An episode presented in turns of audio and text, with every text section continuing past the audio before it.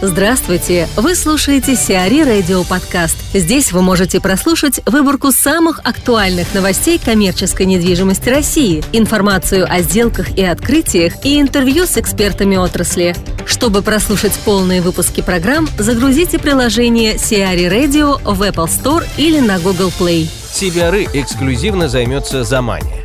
Между CBRE и компанией Замания, представляющей семейные тематические парки приключений, заключен договор на развитие бренда в России на эксклюзивной основе. В планах компании масштабная экспансия бренда не только в пределах Москвы и Московской области, а также в регионы. При непосредственном участии CBRE до конца 2018 года будет открыты более 20 новых парков. В настоящий момент у Замани открыто 8 парков в Москве, а в ближайшее время появится еще 4. Для каждого своего проекта оператор разрабатывает индивидуальную концепцию интерьера и игровой зоны, например, затерянные цивилизации, ледяное королевство, планета роботов, детский стимпанк и другие. Игровые зоны в парках Замания включают в себя скалодромы, веревочный парк, батутный парк, лабиринты с тюбингами и горками, красочные сети и полосы препятствий. Аттракционы под каждый парк выбираются отдельно. Альбина Ямаледдинова, управляющий партнер Руслан ТСП, рассказывает о процедурах, связанных с государственной инициативой комплексного и устойчивого развития территорий. Деятельность по курсу, согласно градостроительному кодексу в редакции 373 федерального закона, определяется как подготовка и утверждение документации по планировке территорий для размещения объектов различного значения с целью наиболее эффективного использования этих территорий. Очевидно, что понятие не исключает максимально широкий круг участников и максимально широкий круг территорий, применительно которым может быть реализована деятельность АКУРС. Отмечу, что нормативно-правовыми актами предусмотрено отображение границ планируемых курс ПЗЗ. Таким образом, область применения этой территории, границы которой предусматривается курс в соответствии с ПЗЗ, что фактически означает деятельность по курсу. Фактически на карте города выделяются территории, которые преобразуются вне общего порядка, и появляется возможность принудительного включения земель в оборот. Отношение к принудительному включению земель в оборот различное даже внутри нашей компании. Сторонники считают, что эта инициатива упростит преобразование деструктивных и депрессивных территорий. Противники же настаивают, что деятельность по КУРТ, наряду с 43-м федеральным законом о принудительном изъятии земель, это очередное посягательство на священную корову права собственности. Деятельность по КУРТ реализуется через договор о комплексном освоении территории, код это статья 46.4, 46.6 э, градостроительного кодекса РФ. Договор застроенных территорий. Это статьи 46.1, 46.2, 46.3 Градкодекса и договор о комплексном развитии территорий, КРТ. Это статья 46.9 КРТ по инициативе правообладателей и статья 46.10 КРТ по инициативе органов исполнительной власти. Этот пункт вызывает основное беспокойство. Комплексное развитие территории по инициативе органа исполнительной власти означает, э, что орган местного самоуправления может принять решение о КРТ самостоятельно при соответствии территории ряду критериев. А именно, не менее 50% от территории занимают земельные участки с аварийными или подлежащими сносу объектами, самовольными постройками или характеристики объектов не соответствуют виду разрешенного использования в ПЗЗ. Предполагается изъятие земельных участков у собственников, если таковые имеются, включенных в состав КРТ. В случае, если правообладатели земельных участков не предоставят проект соглашения и материалы по градообоснованию в установленный законом срок. Для Москвы предполагается следующая процедура деятельности по КРТ по инициативе органов исполнительной власти, а именно одобрение решения о КРТ на ГЗК, оповещение правообладателей ожидания предложений. В случае, если предложения не поступили в срок до 180 дней, то проводятся торги на право заключения договора о КРТ. Далее доработка ППТ, изъятие участков и предоставление их победителю аукциона ОКРТ. Как формируются границы КРТ? Частично этот вопрос затрагивается в 215-м постановлении правительства Москвы от 24 апреля 2017 года. Инициатором выступает Департамент науки, промышленной политики и предпринимательства города Москвы. Инициатор обращается в госинспекцию по контролю за использованием объектов недвижимости, которая предоставляет соответствующую информацию. При ее отсутствии проводится совместное обследование. Акт комплексного обследования промышленных территорий совместно с предложением по внесению изменений в ПРЗ дорабатывается различными комитетами, включая Московскую архитектуру, Департамент городского имущества и так далее, и предоставляется на ГЗК. На самом деле, вот это понятие «курт», да, оно появилось для чего? Для того, чтобы была возможность у органов исполнительной власти реализовывать градостроительную политику адекватную, да, то есть депрессивные, деструктивные территории, территории, где много самовольных построек, территории, где, например, производственная территория, а используется она там не по назначению, да, как склады, непонятно как что, как вьетнамские рынки. Для того, чтобы эти территории включить оперативно в оборот – ну и, в принципе, они своей цели-то достигли. То есть вот в течение 180 дней собственники этих объектов, которые либо аварийные, да, либо их характеристики не соответствуют а, тем видам разрешенного использования, которые в ПЗЗ установлены, чтобы они либо договорились либо, ну, либо их просто вот убирают. Ну да.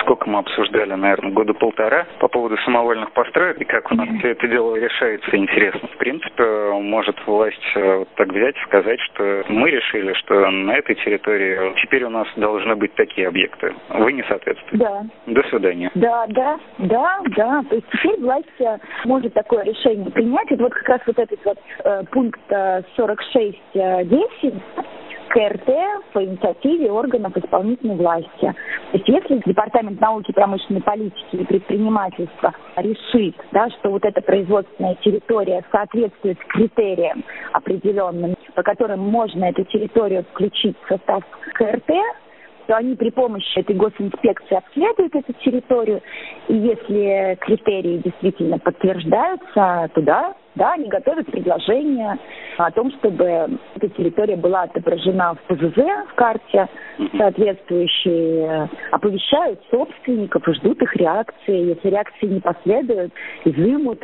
Причем и статус же у правообладателей тоже разный, да, то есть есть безвозмездное пользование и договоры аренды до пяти лет. Они просто расторгаются. То есть просто в одностороннем порядке органы исполнительной власти оповещают правообладателей, что их договор краткосрочный, он прекращен. Есть долгосрочные договоры, есть собственность. Здесь а, все сложнее, да, потому что должен быть выкуп этих а, участков или выкуп там этих прав. То есть процедура осложняется, чем нужно произвести оценку этих прав. И далее они предоставляют проект, соглашение о выкупе. Собственник, если он соглашается, он получает денежку, деньги, да, вознаграждение какое-то. Если не соглашается, суд может пройти с этим решением. Другое дело, что у него так не очень много перспектив в суде будет. Ну, пойти может. Ну, пойти он может.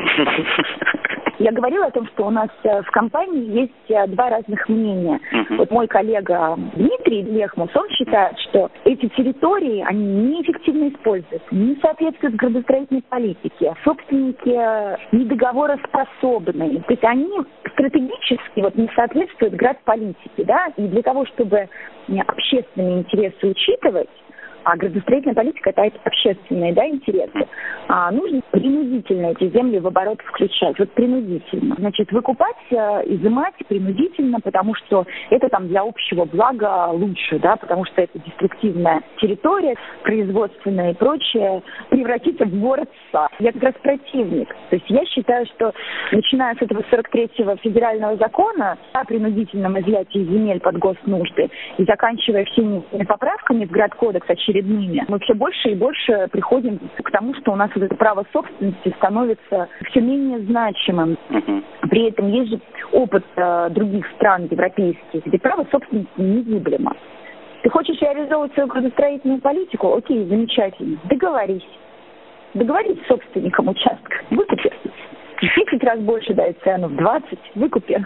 Мне кажется, что здесь скорее не в 10-20 раз больше, а в 10-20 раз меньше, потому что, ну, кадастровую оценку можно по-разному провести. А, допустим, если я договороспособный собственник, да, но я оператор складской недвижимости, а решили, что на моем участке нужно построить бизнес-центр. Что мне делать? Угу. Просто получить копеечку и выбираться. Или идти. Ну, можно попробовать оценку оспорить. Даже не можно попробовать, а нужно попробовать. Нужно. Нужно пойти в суд и оспорить оценку стоимости. А вот это вот реально? Или это как в предыдущем вопросе, ну пойти можно, но перспектив мало? В любом случае надо пробовать. Угу. В любом случае нужно попробовать эту оценку оспорить. Я думаю, что это в ряде случаев это реально, потому что оспаривают же кадастровую стоимость у нас земельных участков, да? Ну, вот, э, это совсем другая тема, она касается там налоговой ставки и прочее, прочее, но тем не менее, да, оспаривают э, стоимость, привлекают оценщиков и получают положительные решения там сюда. Поэтому, наверное, можно и нужно и здесь тоже оспаривать. Какой-то выход, свет в конце тоннеля. Так а у нас э, этот механизм взятия, он же уже есть. В каком году вот этот 43-й был принят федеральный закон? Мне кажется, года 4 назад, да? Это первый был звоночек. Вот под ТПУ как земли изымают? Это же тоже принудительно изымают по транспортную инфраструктуру. Ну, то есть, если город э, считает, что здесь должен быть ТПУ, что здесь должны быть конкурс, еще что-то, если проектом, да, предусмотрено, ну, каким-то предварительным, если в границе размещения объектов капитального строительства участок попал, то его изымают, оценивают и изымают. Нет, для краткосрочных там вообще все печально.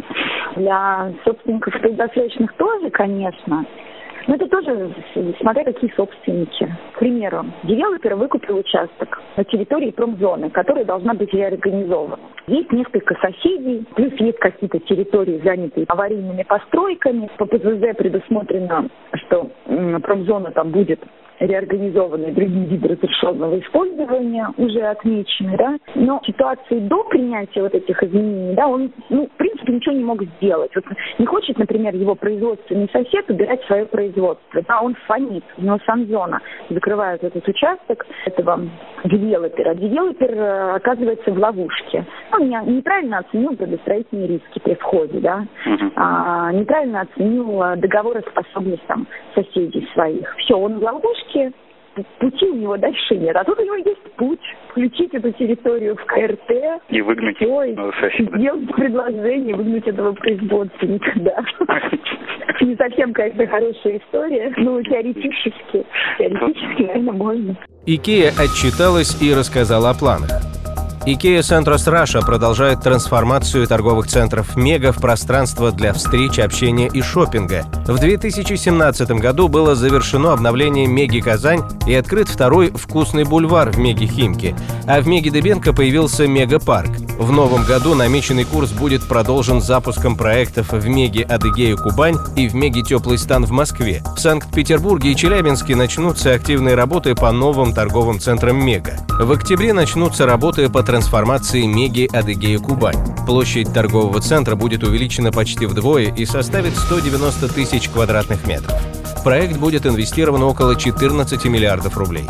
В течение года в Москве начнется проект по расширению торгового центра «Мега Теплый стан». В Санкт-Петербурге начинается реализация проекта «Меги Новоселье» площадью 150 тысяч квадратных метров, который откроет свои двери для жителей и гостей города в 2021 году.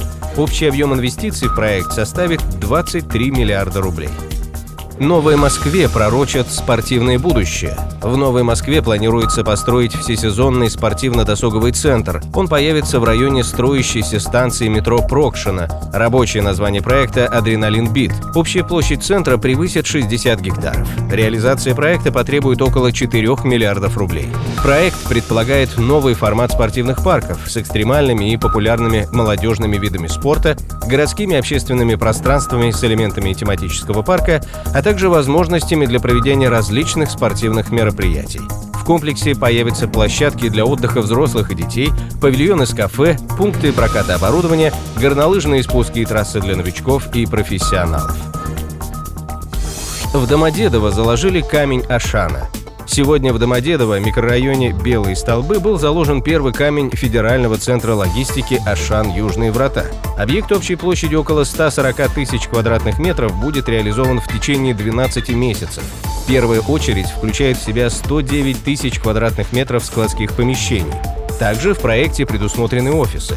Девелопером выступает компания «Радиус Групп», генподрядчик – компания «Мегастрой». Сиари Радио. Эксклюзивные рубрики «За и против», «Ноу-хау», «Ремейк», «Новые форматы». Слушайте в полных выпусках программ в приложении Сиари Radio. Приложение доступно в Apple Store и на Google Play. Более подробная информация на сайте siari.ru slash radio.